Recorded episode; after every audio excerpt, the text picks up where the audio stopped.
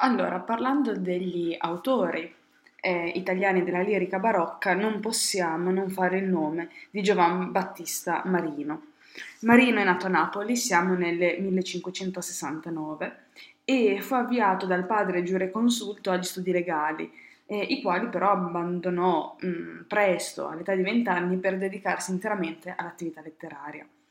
Venne cacciato da, di casa, trovò lavoro in varie botteghe tipografiche della città e, e, pian pianino si conquistò la protezione del principe di Conca che intervenne a suo favore addirittura quando il poeta fu incarcerato per aver sedotto una ragazza che tra l'altro morì successivamente di parto.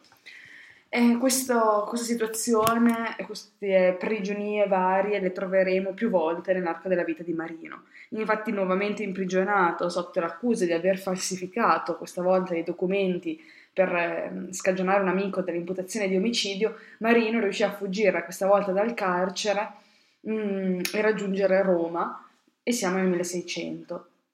La pubblicazione a Venezia delle sue rime nel 1602 gli valse un impiego presso il cardinale eh, Aldo Brandini, che era nipote del Papa, Papa Clemente VIII, e al suo seguito, dopo un soggiorno a Ravenna, durante il quale entrò in contatto con gli ambienti letterari e artistici bolognesi, che erano tra l'altro molto attivi progressisti, passò nel 1608 alla corte torinese di Carlo Emanuele I. Eh, un panegirico scritto in lode del duca di Savoia gli valse anche il titolo di cavaliere dell'ordine dei santi Maurizio e Lazzaro e di questo si vantò sempre per tutta la vita Marino. La contesa che contrappose Marino al poeta di corte, che era un, un, genovese, eh, Gas, Gasparo Murtola, eh, dimostrò le sue eccezionali doti di polemista e ben addirittura riuscì a scampare mir- miracolosamente alle pistolettate con cui il rivale intendeva chiudere per sempre il conflitto e questo confronto e Marino celebrò il proprio definitivo trionfo su di lui eh, intercedendo a suo favore presso il duca, di cui divenne tra l'altro nel 1610 il poeta ufficiale.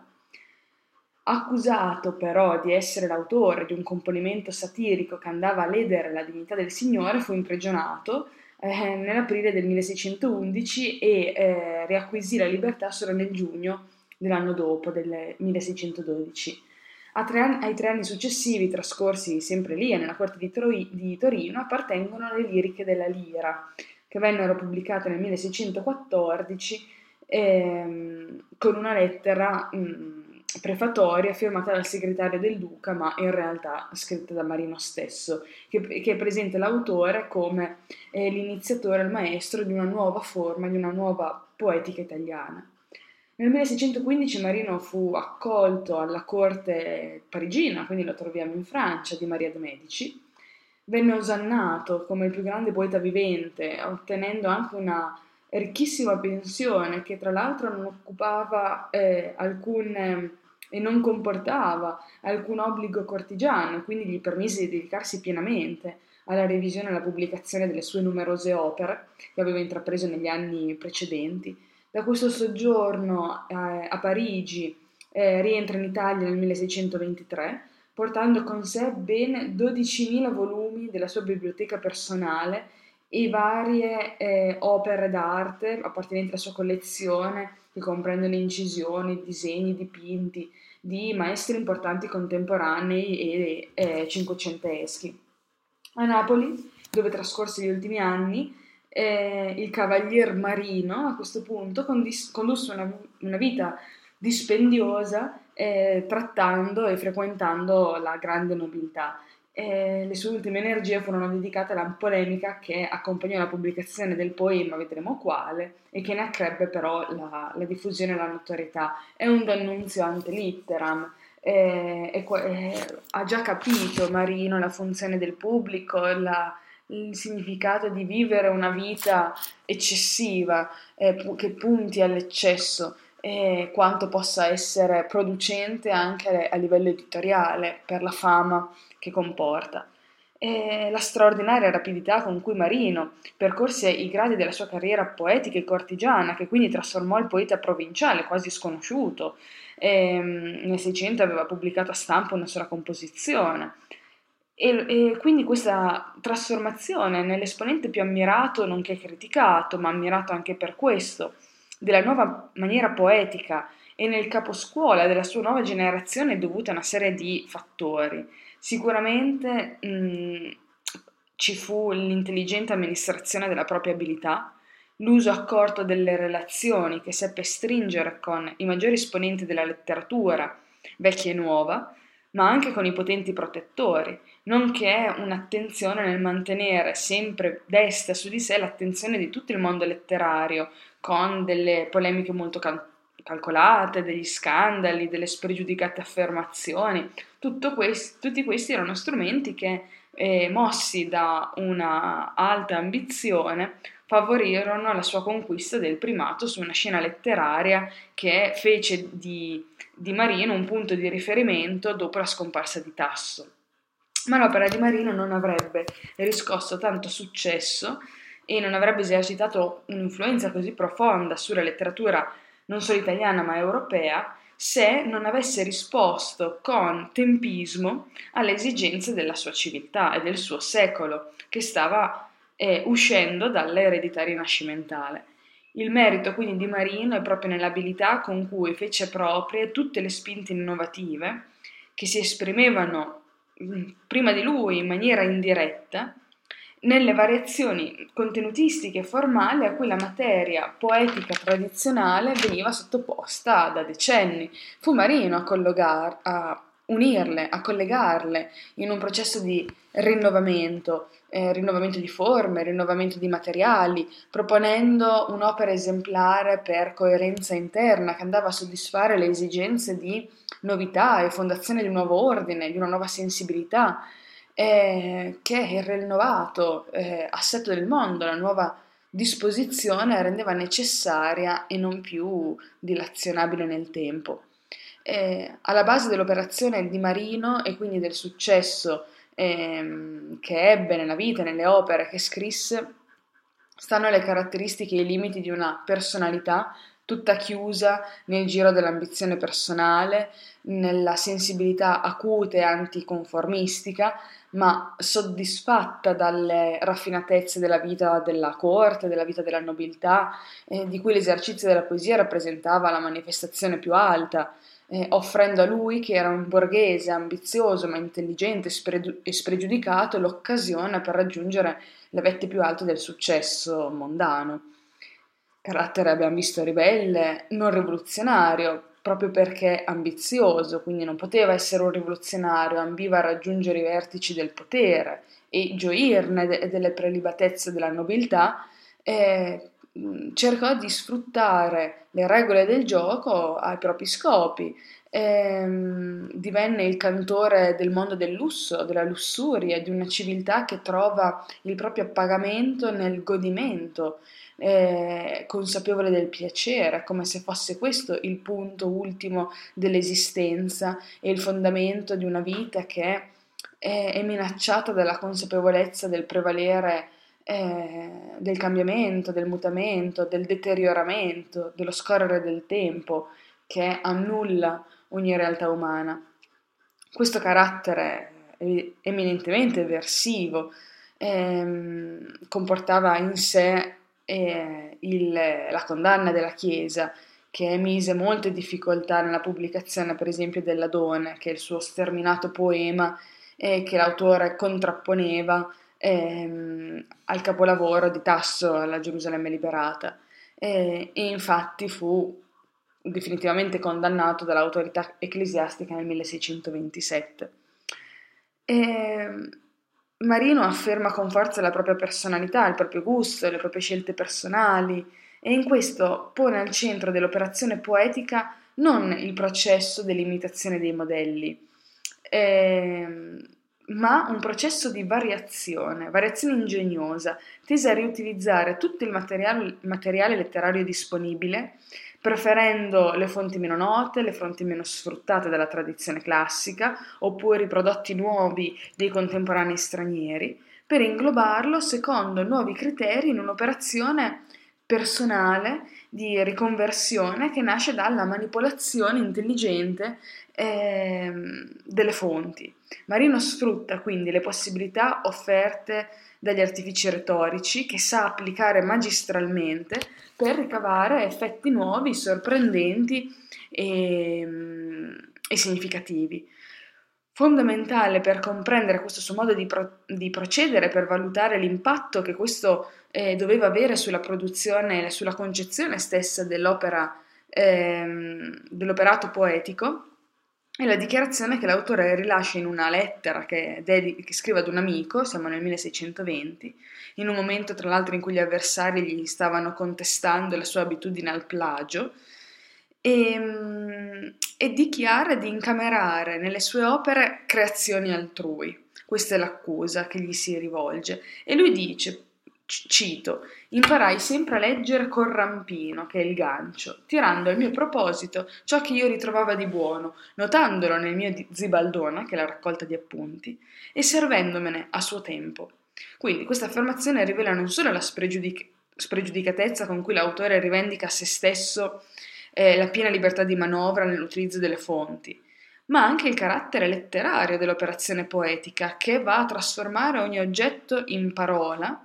e riproduce la varietà del reale in un'opera nata dalle potenzialità che offre l'arte. Quanto più ampia la gamma degli oggetti, delle situazioni descritte, tanto più Marino eh, deve, farsi, eh, deve fare l'inventario, deve diventare il catalogatore di tutti gli oggetti dell'esperienza. Allora, andando a um, analizzare le varie opere, ehm, risolta in collezione, catalogo di immagini, sensazioni, parole preziose, in rassegna di cose ehm, e parole mosse da congegni retorici perfettamente dominati tra l'altro dall'autore, l'opera di Marino non conosce una sua evoluzione interna, se non come continuo sviluppo sul punto di vista quantitativo delle immagini delle situazioni proposte, o nella ripresa e nell'ampliamento eh, o nel rendere più complicati dei motivi che vengono aggregandosi per accostamento e sedimentazione. In questo, pian pianino, si arriva alla computer realizzazione dell'adone. Eh, che mm, c'è chi l'ha descritto come il, eh, la, la, critica, la critica letteraria descrive l'Adone come la raccolta di tutto il poeticamente mh, mm, dicibile nel mondo delle cose. Eh, l'autore lavorò a questo dal 1596 fino al 1623, quindi una lunga gestazione, e la stessa organizzazione interna della lira distingue le poesie amorose, encomiastiche, sacre, secondo criteri ora tematici, ora metrici, divisi quindi tra madrigali e canzoni, e dimostra fin dall'origine l'intenzione del loro autore di affrontare anche in questo caso qualunque argomento eh, che potesse essere inserito in poesia, una man- in una maniera naturalmente molto diversa da quella intesa originariamente da Petrarca e poi anche da Tasso. Se una tendenza si può individuare dalle raccolte successive, questa è data dalla progressiva, progressiva caduta della tematica sacra e in contrapposizione dall'ampliarsi dell'interesse per la narrazione di vicende erotiche o eh, di personaggi mitologici. Ma il vero e proprio poema, quello per il quale Adone, oltre a, alla lira, per, per il quale Marino Ecco, ho, fatto, ho anticipato il nome. È, fa- è conosciuto Eladone, questo sterminato poema che tratta più di 40.000 versi e racconta la favola mitologica degli amori tra Venere e Adone, che è giusto per fare un confronto video, siamo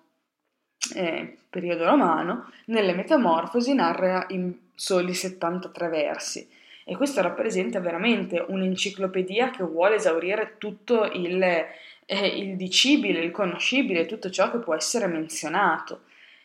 L'elemento di coesione in questa infinita varietà di episodi e di narrazioni indirette, di inserti descrittivi, quindi tra il tutto che pullula in questo poema, è l'elemento di coesione è la voce del poeta e è il suo entusiasmo con cui la parola evoca una realtà raffinata e preziosa in cui l'unica forma di azione possibile è l'erotismo e il godimento delle cose e degli oggetti. E, ehm, c'è un, proprio una piaciuta consapevolezza delle varie occasioni da cui nasce il piacere dei sensi. L'esperienza è sensazione, La letteratura riproduce ed evoca tutta la gamma, la più ampia gamma delle sensazioni. La realtà esiste solo per essere goduta attraverso i sensi, e soprattutto se può essere raffinata dall'arte e incasellata ed esposta eh, all'ammirazione dei visitatori. Eh, frammentata e diluita all'infinito, questa fantasmagoria di immagini e di situazioni raccontano la vicenda di Venere e di Adone, che culmina nella morte e nella trasformazione di Adone in un fiore e diventa l'emblema della possibilità che si apre all'uomo, attraverso le capacità e l'ingegno del poeta, di lasciare una traccia di sé, di non svanire nel tutto, di non annullarsi con la morte, perché questa è l'azione che il tempo opera nella realtà storica, e invece il poeta può rifugiarsi nelle immagini, nella letteratura. E, ehm, lo stesso inserirsi sulla pagina di così tanti eh, pregevoli oggetti, l'ostinazione con cui il poeta si concentra sulle cose per trasformarle in immagini o in suoni gradevoli attraverso il gioco delle metafore e delle figure retoriche di cui è pieno il discorso, porta a interpretare l'avidità delle sensazioni con, quale, con le quali il poeta invita il lettore a stringere la mano ehm, alle cose esistenti prima che il tempo gliele strappi via in maniera eh, irrevocabile. Strettamente identificata con il barocco, l'opera sarà poi oggetto invece di grandi e severi giudizi dalla, da, dalla critica del Settecento e diventerà per i critici dell'Ottocento il simbolo della corruzione morale e intellettuale mh, della letteratura italiana a causa della dominazione spagnola e a causa della Controriforma. E, ehm, per leggere e farci qualche idea intanto sulle eh, sulle poesie, sui sonetti che compongono le lire, possiamo ricordarne almeno un paio, almeno due mi piacerebbe leggere. Ehm, una è il sonetto dedicato ai, capelli, ai biondi capelli della sua donna. È un componimento appunto tratto dalla Lira nel 1614, quella raccolta che eh, assicurò Marino il, il, suo essere famoso, quindi la, la notorietà, lo spunto è petrar- petrarchesco ed elaborato però in maniera originale, soprattutto grazie alle associazioni metaforiche che si sviluppano. E la poesia dice a Laura il crin Lauro il pregio ha tolto, cioè all'aria la chioma che ha tolto all'oro il suo pregio. Sorgendo il mio bel sol, che è la donna che ama, del suo oriente, la donna sorge eh, da un luogo, il luogo è l'Oriente e il luogo è metafora del letto, per doppiar forse luce al di nascente, per, cioè per raggiungere luce al giorno che sta nascendo. Dai suoi biondi volumi avea disciolto. Parte scherzando il ricco nembo e folto piovea sovra i begli omeri cadente. Parte con globi d'orse in gia serpente, tra fiori or de bel sen, or de bel volto. Amor vi Dio, che fra i lucenti rami dell'aurea selva sua, pur come sole, tende a mille al mio cor lacciuoli ed ami, e nel sol delle luci, uniche e sole, intento e preso dagli aurati stami, volgersi quasi un girasole, il sole. Vuol dire, io vidi il sole che, avevo, che aveva rivolto la sua attenzione verso di lei, eh, ed era stato catturato dai suoi biondi capelli di lei volgersi e seguire, come quasi fosse un girasole, il sole degli occhi unici e soli della donna, della mia donna, che non trovano occhi che non trovano paragone con il mondo. Ah, qua tutto parte dal riferimento a questo famoso, oramai luogo comune, derivato da Petrarca e vivo nella poesia petrarchista de, di tutto il Cinquecento, ovvero i capei d'oro Laura sparsi, e questo riferimento è da Marino proposto con chiarezza attraverso due eh, evidenti allusioni. Nel primo verso, a Laura il crinca Lauro, quindi Laura e Lauro, immediatamente il lettore si ricollega a Petrarca. Ma i versi successivi ci allontanano ben presto dal modello per impostare il componimento sulla descrizione degli effetti di luce provocati dallo sciogliersi della capigliatura sulle spalle e sul petto della donna, quando dice eh, tra i fiori or del bel sen or del bel volto. Mentre la metafora del sole e dell'oro trova il suo culmine eh, all'ultimo verso con questa iperbole, rivelando la funzione galante del componimento, ci sono anche altre metafore. E c'è anche una personificazione dell'amore intento a tendere lacci nel bosco, che complicano la raffigurazione e la arricchiscono di elementi meravigliosi. Ehm, questi capelli d'oro e gli altri elementi tipici, come le labbra rosse, i denti di perla, eccetera, verranno utilizzati non più per formare il solito prototipo della bellezza astratta, ma per creare attraverso questo uso eccessivo di metafore ehm, una materia preziosa, ricca, una grande decorazione per t- dar luogo ad una trasfigurazione attraverso la quale la donna tende ad assumere una realtà d'aurea, d'oro, una, a diventare un, una preta preziosa.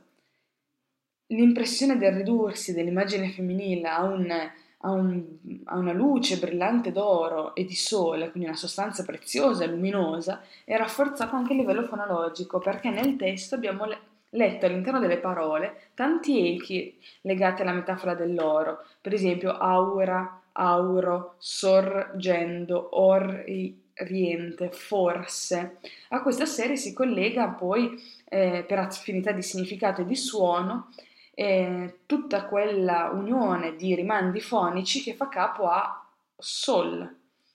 Eh, la costruzione fonica potenzia quindi le metafore prevalenti e rafforza l'arguzia della conclusione. Eh, un altro,